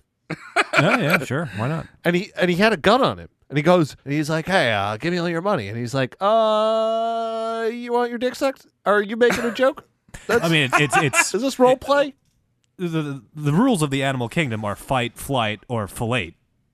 Yeah. You know what I mean? Like, yeah, yeah, yeah. Just like, oh, there's a gun in my face. Do I want to run? Do I want to throw a punch? Do I want to peel this guy's thong off? and Oh God, oh, I'm being slurp a robbed. dong? Cody, Cody, What? guess what? You have What? a What? journal What? out right now. Welcome to the wild world of archaeology. You just progress the science. Oh God! Sometimes Dirt you, things. yeah. Sometimes a blowjob could be in dirt. Guess what? Now gunshot. Can't be fight, in flight, time. fellatiate, archaeology, Glaciate. archaeology. Archaeology. This will save my life. All right. So uh so Billy immediately calls it quits on being a criminal. He's like, eh. He does I'm not enough good at criminal activity, by the way. He has um he has all kinds of illegal firearms on him at all times. He has weed on him all times. It's a really bad time to have weed on you. He's got he's got enough to worry about. He doesn't need to go out there and just commit crimes. And also he's robbing his parents blind. Yeah, also I'm saying this is like the most rich kid thing like story Yes. ever. There's so many different career paths this guy is picking. He's like, "Ah, I don't like that one. Ah, I don't like that. I've been to Europe. I don't like that one. Also, Let me guns. rob a bank. Why not? I don't know. and the whole time he knows he should be writing, but he Yeah. doesn't because he's like, "Eh, I might accomplish something. Oh, yeah. That's actually that's my best impression of him all night. He has That's good. This thing. His whole life, he talks like this. Welcome to the Thanksgiving table. Now suck my cock. Grandma. so anyway. Uh, Burroughs moves back to New York City in 1943, and he meets the rest of the Goof Troop: Herbert Hunky, Hey. Jack Kerouac, Allen Ginsberg, and Lucien Carr. Uh, he moved in with his good friend David Kammerer, which we did discuss already on the Kerouac episode. Uh, he is the man to be killed by Lucien Carr. As a refresher course, here's the short of it. In 1944, Kammerer was obsessively stalking the young, sexy Lucien Carr, who was not interested. Kammerer found Carr in a bar one night and began harassing him. Carr stabbed the shit out of this freak and then went to Burroughs for some advice as to how to handle the situation. Burroughs told him to get a lawyer and turn himself in. Carr refused and went to Kerouac for help to hiding the murder weapon, which I don't know why he needed help with burying something the size of a butter knife. He didn't want to get caught, so he went. He goes to Kerouac. He's like, "Oh, you you have a brain." Uh, eventually, Burroughs was arrested himself for not turning Carr in. Burroughs gets out. Carr pleads uh, self-defense, and the world keeps turning. Got it. Yeah. Yeah, if you want to hear more in depth about that, go to the Kerouac episode. Now, this is around the time that Burroughs meets his second wife, Joan Woolmer, who he described as pretty but not striking looking. Amazing. Oh yeah, funny. For for a guy that strikes women. Like, oh, this one's not striking. Yes. she could take a punch too well. I'm not buying it.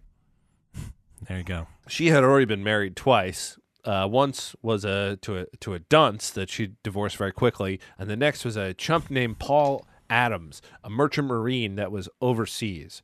The couple had been long separated at this point, which is good for her because uh, she get those wartime husbandry tre- checks on top of her allowance from her rich parents. Sick. Two rich kids together, you know what that means. It means that someone's opening a gallery. yeah. Very, very, very good, sir. Yeah, so she'd spend her time loafing around. Before she married Burroughs, though, she found out that she was pregnante uh, by one of the other goof troops, uh, probably uh, probably Lucian Carr. I, guess she let that lummox mess around with her vagina, and then the mess. Don't don't let Yeah. lummoxes mess with your vagina. Yeah, hip daddy o, let me do some beat poetry in there. Ha!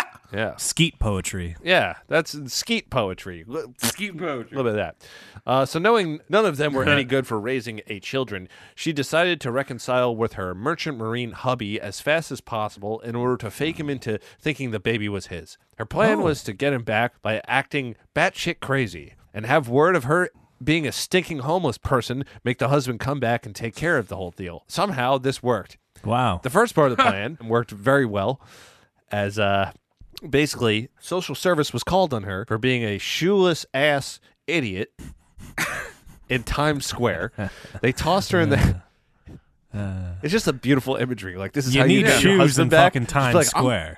I'm, gonna be the fucking craziest Catwoman ever. yeah. Uh, yeah, need so she shoes takes in off her Times shoes. Squares. She's biting her nails. She's just like putting on this act, and she has friends Yeah. call the social services. They come pick her up. They call the the next of kin, or, which is Paul Adams. He comes straight to her. A few months later, Paul Adams was responsible for someone else's baby. Mm-hmm. It's because he made it back in two weeks, and I guess he can't. He doesn't know the difference between seven months and nine months. Yeah, Weird. I, I don't know the difference between those two. Two months. Oh, but I know, but like seven months, that's when a crocodile's baby is born.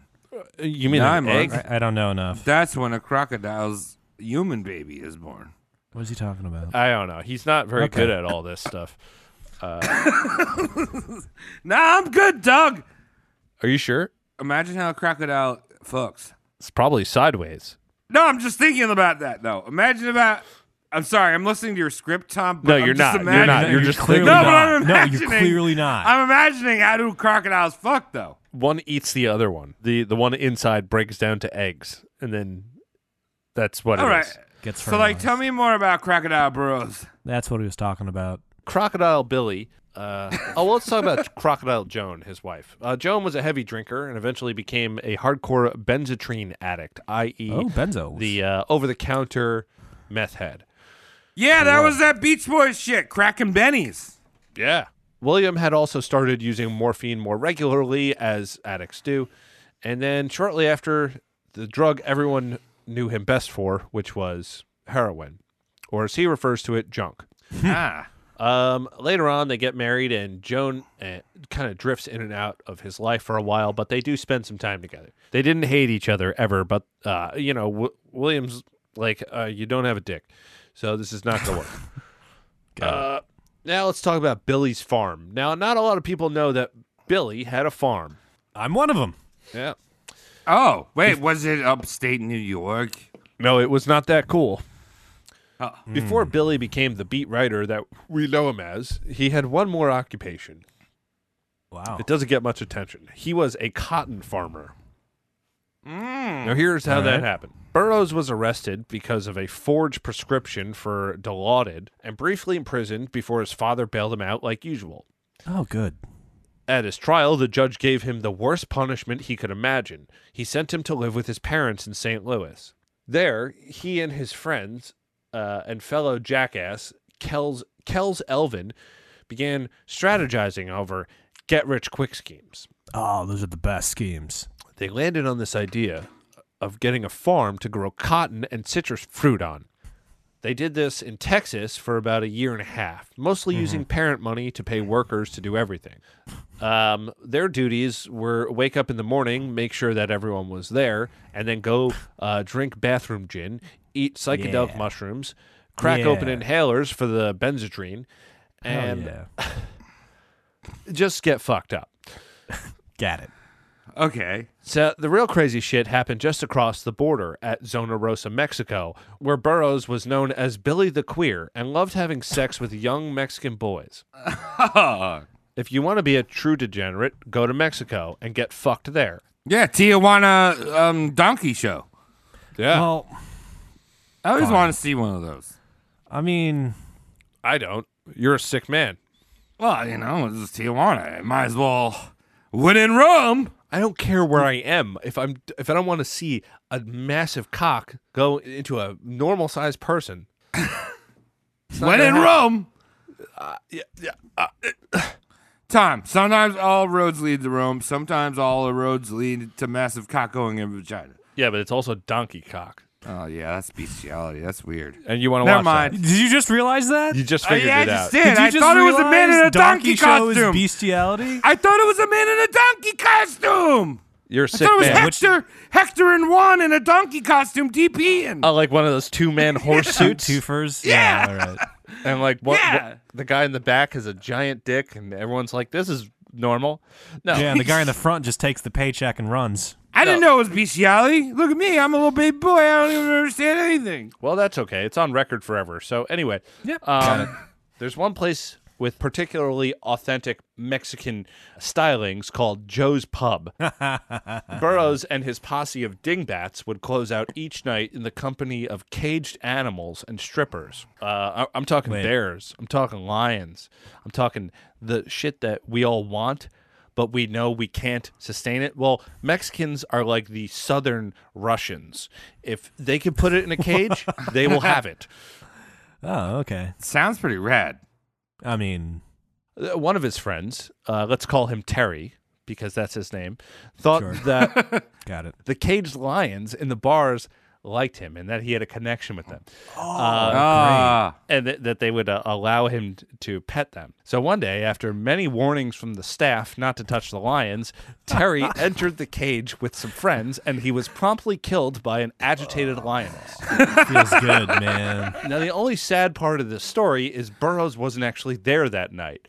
But he was friends Oh. with Terry, and he was very familiar with the place, and he did use this as an inspiration for a lot of his writing. Fucking What, Terry getting killed by a lion? Yeah, Terry getting killed by a lion. It shows up in like three of his books. I But, mean, like, that's uh, always- but metaphorically. Right. I mean, that's always like uh, that guy who goes out in the woods. He's like, I'm friends with the bears. I'm friends with the wolves. Oh, Didn't yeah. any one of them get mauled by the Yep. bears and the wolves?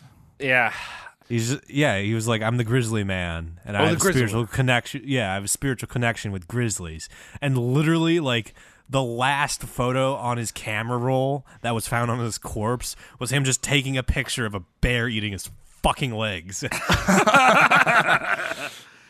Yeah, but all right. One of the things I was I was gonna mention is that we always think I feel like we always think about these beat writers like Burroughs or all these guys. They're like off on their own, you know, doing their thing.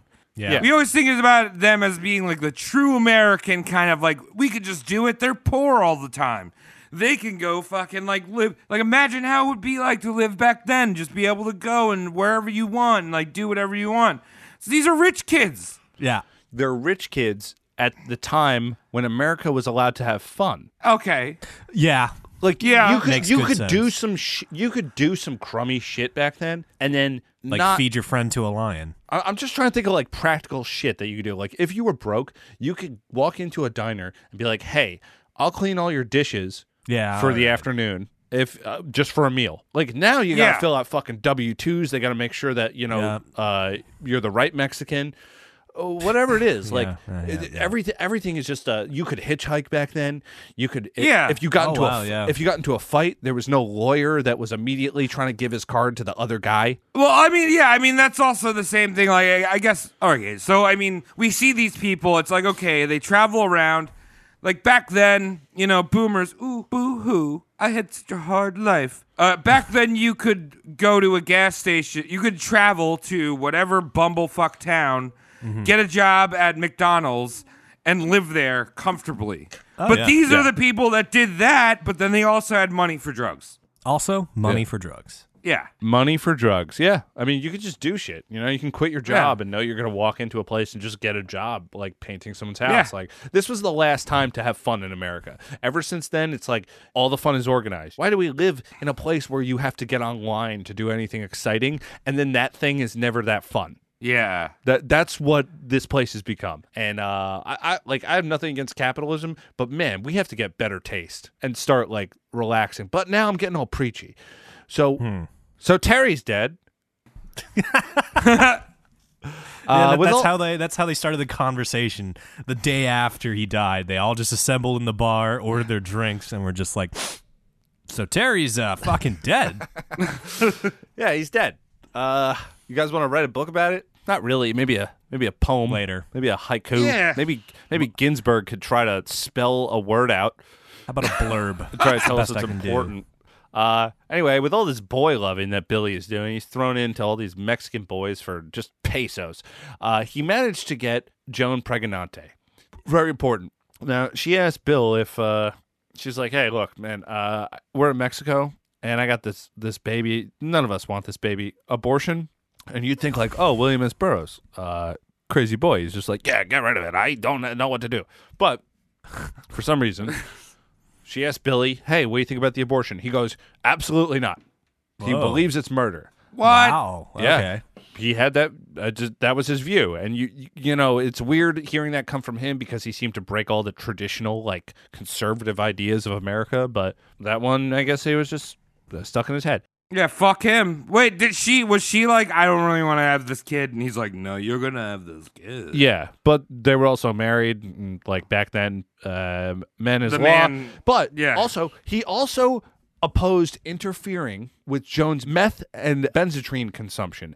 He believed that interfering with someone's drug inter- intake was a a uh, violation of their rights, the same way that killing the baby would be a violation of its rights. So, uh, into the world is born a sickly Billy Junior, uh, who is a amphetamine Yay. addict right out of the womb. Isn't that fun? Yeah, so Burroughs took care of the kid pretty well, actually. He, he liked having a son. He was like, "Ah, I could, I could put you on The the lap. small me. Yeah. Um, so he has a son now. Um, like I said before, Jones got this other kid that Paul Adams is paying alimony on. So now they have a little four piece family. They're rolling around. They're drinking too much. They're shooting guns Aw, off. sick. Um, so they well, moved to- if you have a baby, if you have a baby like that, here's y- here's a chick, trick. Oh, You go to your local uh, DQ. I, I love this Travis Lee baby life hacks. Go to your local DQ. Ask for like a uh, like a chocolate shake, but I want three times the amount of chocolate. You drop that little baby in there. It's got sugar for days, so it's Yeah. gonna be happy for for days. for days. hey, man. Just It's keep- addicted to something. it's about keeping babies happy. We all know that. yeah. Not necessarily alive. That's why I like IKEA. They got a baby place. You throw, you kick your baby in there. You go do adult things like buy furniture. And meatballs. That's hard to put together. buy fucking furniture. Let's do it. All right. So anyway, he, uh, they have to buy some more furniture because they move away from Texas, uh, the, the Texas border, and they go to Louisiana. Bill lived in Louisiana for a short time, where he was apprehended by some police officers and thrown in jail for being a junkie. Got it.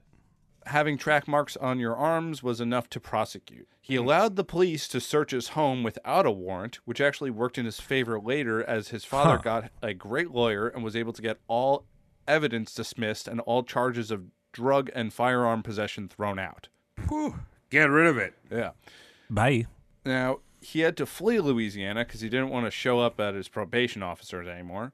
And um, he also wanted to sober up for a little while. So he went back, back to his property in Texas where Kells was still growing bullshit. but it wasn't working with the family life, and he wanted some privacy. So then he moved the family down to Mexico. Nice. He's in Mexico City now. That's where the boy be.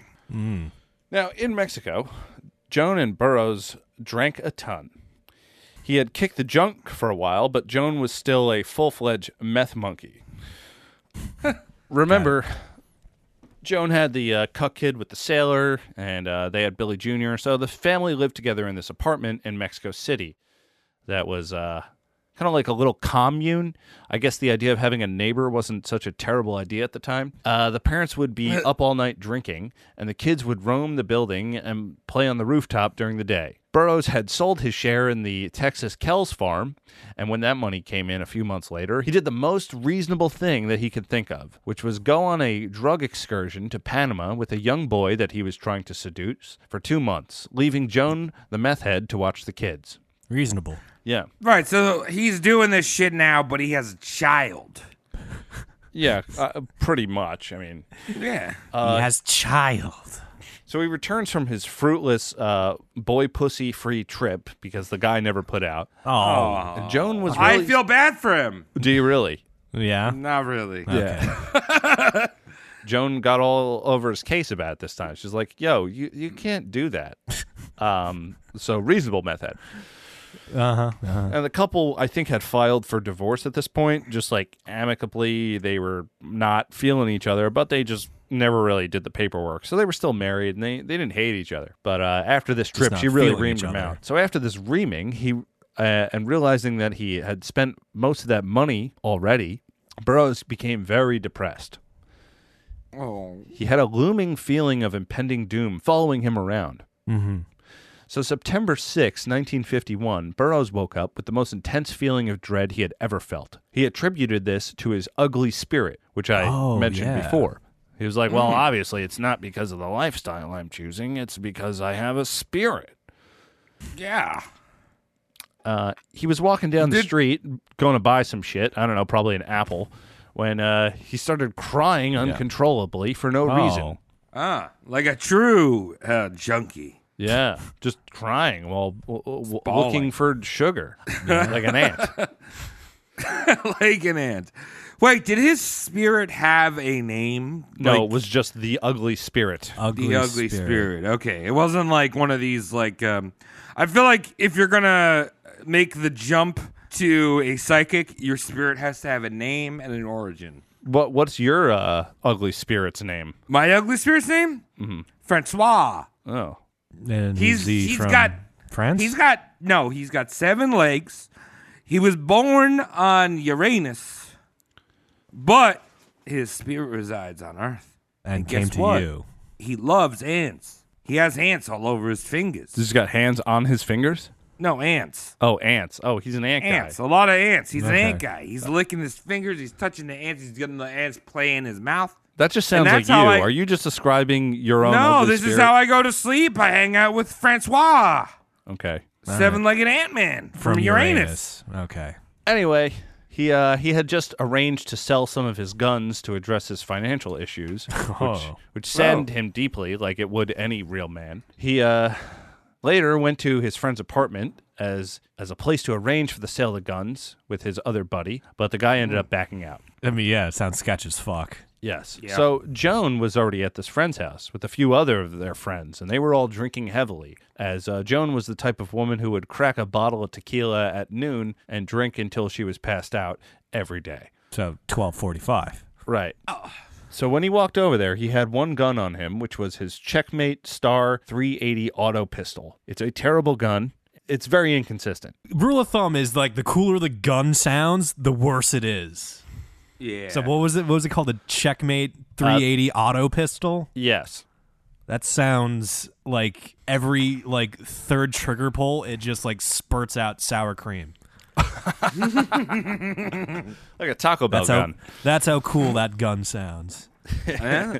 I would love if a gun shot sour cream. Yeah, the I more know you boring a gun name is, like the more reliable it is. So just like oh, nine millimeter, that thing will fire every time well, you know, until you it could- doesn't. when you have one of those, you could play Russian Creamlet. Yeah, Yeah. your first. Dude, one. I always that's been like a dream of mine. I No, think this it hasn't. I, if this podcast makes it, I'm getting a sour cream caulking gun from Taco Bell. We have made it. yeah, We have we have listeners. I know. Okay, well, I guess I need How- to get how a many- sour cream caulking gun Yeah. from How- Taco Bell. Patreon.com slash roastmortemcast. How deep does the Patreon have to be before you get a cocking gun of sour cream? Right This is an now. honest metric. I need to right know. right now, subscribe, like, touch it. And I will do a caulking. I'm going to do a caulking gun worth of sour cream anyway. Yeah, how about that for a mukbang? You do regular food and then food through a cocking gun. Yes. And then compare. Yeah. I won't be watching those ones. Regular condiments, no no no ingredient changes, but you just say if it's better through a cocking gun or not. I like that idea, Cody. This is why you're the ideas man. That's You're welcome. why you came up with the name of the show. Well, Yeah. okay, so uh, f- just for Travis's sake, why don't we make it so this gun shoots sour cream? For the it rest could of be the story? anything because you just interchange the tube. It could be Cool. the nacho cheese. It could be like queso fresco. It could be sour cream. It could No. be like salsa. It could be But I feel Diablo ya. sauce. Let's make this kid friendly. Guess what? Billy's walking around with a sour cream gun. Fine. So now Billy's you can got- let your kids. Now you can let your kids listen to the show right now. Yeah, there's always a tick mark on the YouTube videos now that I have to say if it's made for kids or not. I hit no every time. Well, you shouldn't anymore.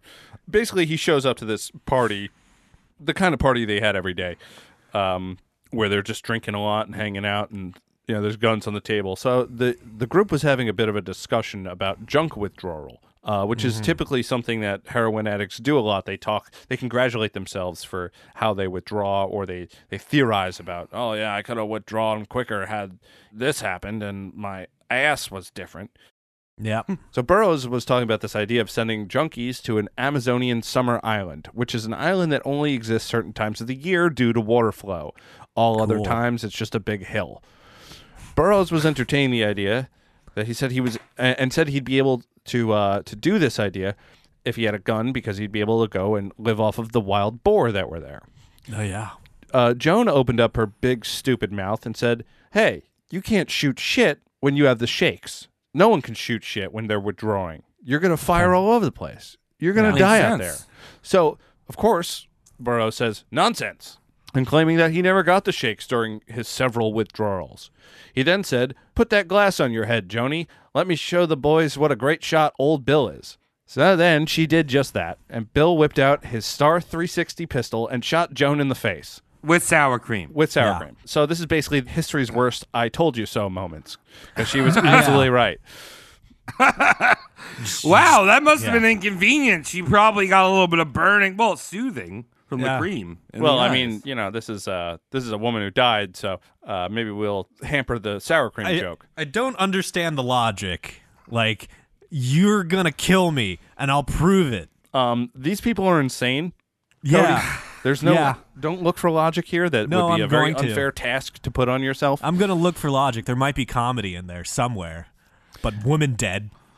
So anyway, Oh, ac- okay. So murderer. Uh, according to the other people in the room, Bill ran over to Joan's vegetable body that was now on the floor. He propped her up in an easy chair, and he Oh, couldn't yeah. believe his eyes when he realized that she hadn't been playing a trick. No, that's a real bullet hole in her face. Yeah. Yeah. So someone called Bill's lawyer immediately, and he was Oh, told to not go the lay low ambulance. for a while, which he did not. When the Ah. ambulance arrived, Joan was unconscious but still breathing. They took her to the hospital and gave her a, tr- a blood transfusion and what other uh, Mexican sorcery they use in Mexico City. uh, but she was dead within the hour. Chicken Hell stock. yeah. Oh, well, that's terrible. He's a murderer. Yes, uh, Burroughs had not listened to his lawyer and was in front of the hospital uh, talking to a swarm of reporters about the incident because when a gringo shoots his gringo wife, uh, it's going to get in the paper. Yeah. Yeah. He's not famous right now, right? No.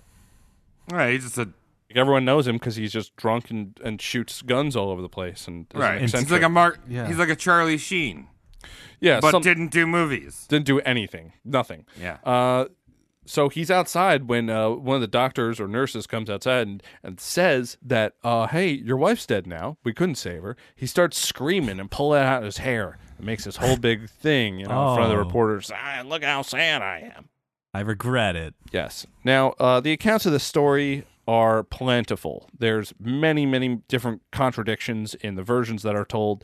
Burroughs himself even giving multiple versions of the story over time.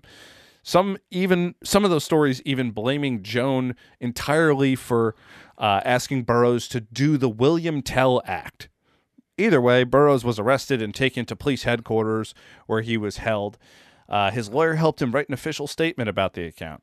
He was then Hey, tran- hey, Co- uh, Cody. Yeah, you yeah, Remember what's that up? time where I was like, "Hey, I'd love to help your family by getting naked and killing a wild boar with my bare hands." Is in that the offer woods off the of table? Hawaii. Is that offer? No, off- it's still Okay, there. You just so haven't don't hit use me the up, past dude. tense and scare me. No, I'm just saying you haven't hit me up, man. I will kill a wild boar without the shakes, without the clothes, with just my bare hands in the woods and not get mauled. This will be a hilarious. Um, everything uh, about it is Yes. hilarious. The story. For- the- Well, I'm For gonna Uh, the leave it on listeners the- at home that are uninitiated, uh, my mom has a farm that has a boar problem. So Travis is all right offering to what's the word exterminate, but also eat. Yeah. uh, well, wild guess what? pigs. The McCann family just doesn't want my services. So, No, no, no. We, we're, uh, you know, we're just right, waiting fine. for the next flare up, pig flare up. Look, guys, waiting for we're, the next we're over pork the boar flare up. thing because Travis, if you get out there, tell us how it goes. But until then, They'll get out here. Don't we worry got a about dead woman on our hands. Let's get through this. all right. So he was then transported to a prison for the presumed murder of Joan Vollmer. He spent only 13 days in jail. It. Oh, It is rumored That's- that his lawyer and his brother bribed the judge, who initially intended to keep Burroughs until the time of the trial without bail. Lo and behold, the no bail ruling was overturned, and Burroughs ponied up the money and put back on the street. He had to show up to his probation officer every Monday for the next two years until the trial. Meanwhile, his kids were taken care of by the landlord of his apartment building. Bill's brother Mort came down to Mexico to help Bill with his legal issues. Mort ripped into Bill for being a spoiled brat, and Bill and took Bill Jr. back to St. Louis with him. Burroughs stayed in Mexico and wallowed around for a while until his next big move, which we will get into in part two. Oh. teasers. Fuck. Teasing. Uh, Cody, Yeah, you love when these part when these duos end a certain way. I like having at least one body per episode. I think it's an And important oh boy, part. do we have a body? I mean, there's just bodies floating around. You could just squeeze one into a script every now and then. It's Russ Mortem cast. You can Yeah. yeah. shove a little body into your cock gun and inject it right into an episode. Yeah. Well, Tom, I just think it's really cool because like this guy is just such a little weenie boy. I mean, he had a terrible childhood. That's unfair, terrible. Unfair childhood. Yes. Unfair. We haven't even got we haven't even got to the the writing part. Yeah, we haven't. He hasn't started his Wow. career. Yeah. Holy shit. So this, is, Yeah. what I, I and this um, this actually started his writing career a bit. This this traumatic experience. I don't think he honestly wanted to kill Joan. I think he's just an idiot. And Yeah. As much as he didn't want to be married to her, he didn't wish her any harm, but also he killed her. Uh, so, uh, guy, come on. Yeah, it's like I didn't want to. I didn't want to light my face on fire when I did a shot with a full beard and lit the shot on fire. Oh, is that Sambuca? in my mouth? But It's always about you. Actions It's happen. always about you. it happened. yeah, It's true. That did happen. To be fair, it would have been a it would have been a great story. Like, hey, this this this this drug addict shot a glass off of my head, and I survived to tell the tale. but Yeah, it went horribly awry. I don't know, man. It's just one of those things like this is only a privileged person would die this way, where they Yeah. volunteered to do that. Yeah, Yeah. I bet you're wrong and can't do this without killing me. like this probably happens at every Dave Matthews Band festival. At least twice. Let's close this episode out. All the listeners, you're getting a part two for this one. Oh yes, William S. Burroughs is a hot, hot pedophile weenie. we haven't Yes. get to the writing yet. We're not even at the meat. But Tom, this is like a bloomin' appetizer, a Yes. bloomin' onion of an appetizer. And you, you know what happens when you order a bloomin' onion at Outback? You get the You're, ribs. you're full and poop. already. So you're gonna have to wait uh, a couple hours until you get the next episode in your in your head gullet. They have bathrooms there. Just go Yeah. use it. dude. One of my favorite places of an outback, the bathroom. They're all beautiful true. there. They're Yeah. all great. It's like when you're in our country. Good day. Oh God. Good good day.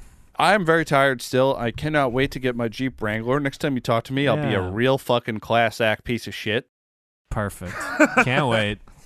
Can't wait for that improvement. It's going to be a much better episode. And by that, I mean it's going to be perfect, just like this one. Hmm. Thanks for listening to Roast Mortem. We're Yeah. working on a website now, but we don't have that. Uh, so you're going to have to default on all the shit, you know? Maybe So when it comes out, they'll have it. We'll Fucking see. Google us and then Patreon. Give us your money. We like Yeah. money.